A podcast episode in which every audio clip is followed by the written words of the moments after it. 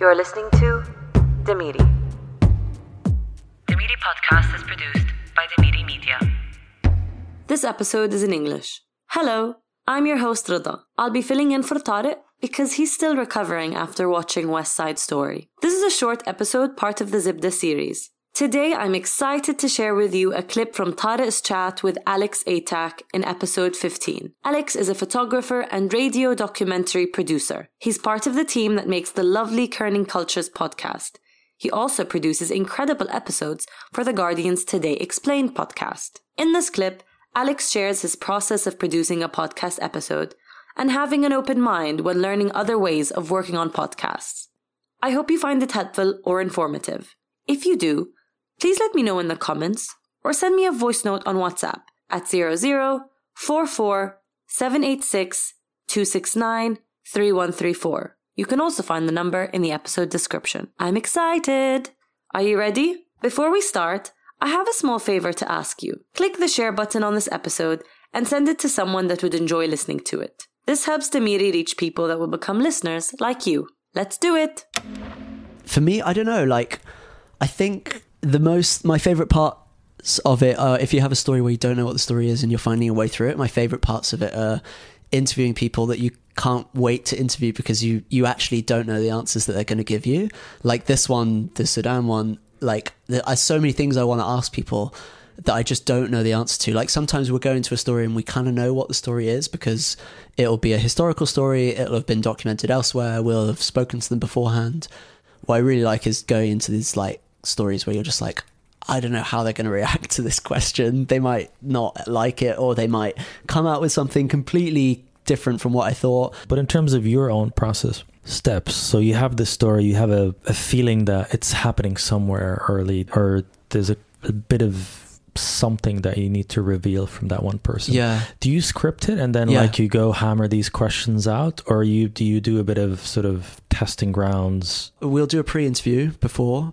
Um, sometimes that can be five minutes. Sometimes it can be like an hour, and that's just getting you know getting the person on the same page as you, so you know what they know what you're going to ask them. They know what your story's about, and they feel comfortable like talking to you as well, and they know you're not going to throw curveballs at them unnecessarily. You know, before the story, we figuring out like where's the tension in this story. What like what do we want the opener to be? For me, the opening is the most important thing, and I think every story. This is just me personally, but I I think every story has to have a really good opening line, whether that's uh, narration or tape. I think the opening line always has to be great. And there's Radiolab on Oliver Sipple, that episode, where the story is about the person who tried to assassinate um, Lyndon Johnson, and you they but they open it with this interview with this really sweet lady who is old lady, and you think that you know she's like I, I woke up that morning and I put on my you know my my um,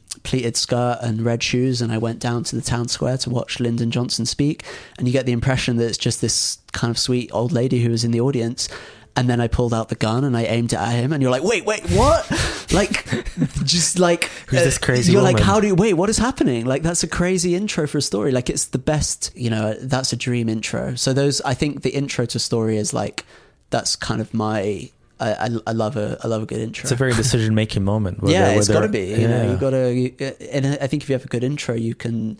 Opening five minutes, if they're good, like people will listen to the rest of it. They'll they'll sit with you through the slow parts of the story. You mentioned Radiolab, and I think you also, in our earlier conversation, mentioned that you guys did a certain workshop or a certain course with with Radiolab It- with the yeah, supervision. it was less formal than that. It was um, this was uh, before. I think this was just before I joined Kerning Cultures, but.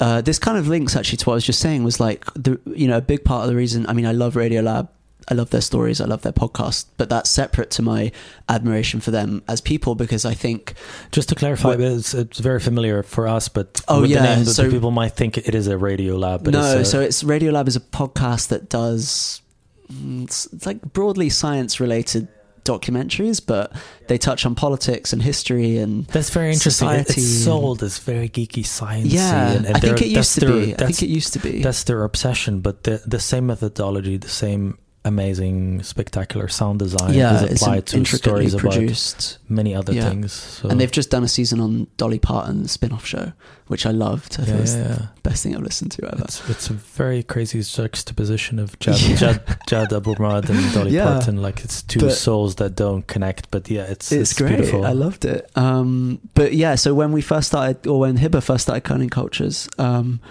she reached out to Radio Lab. I think to Latif Nasser, the um, producer Producer. there.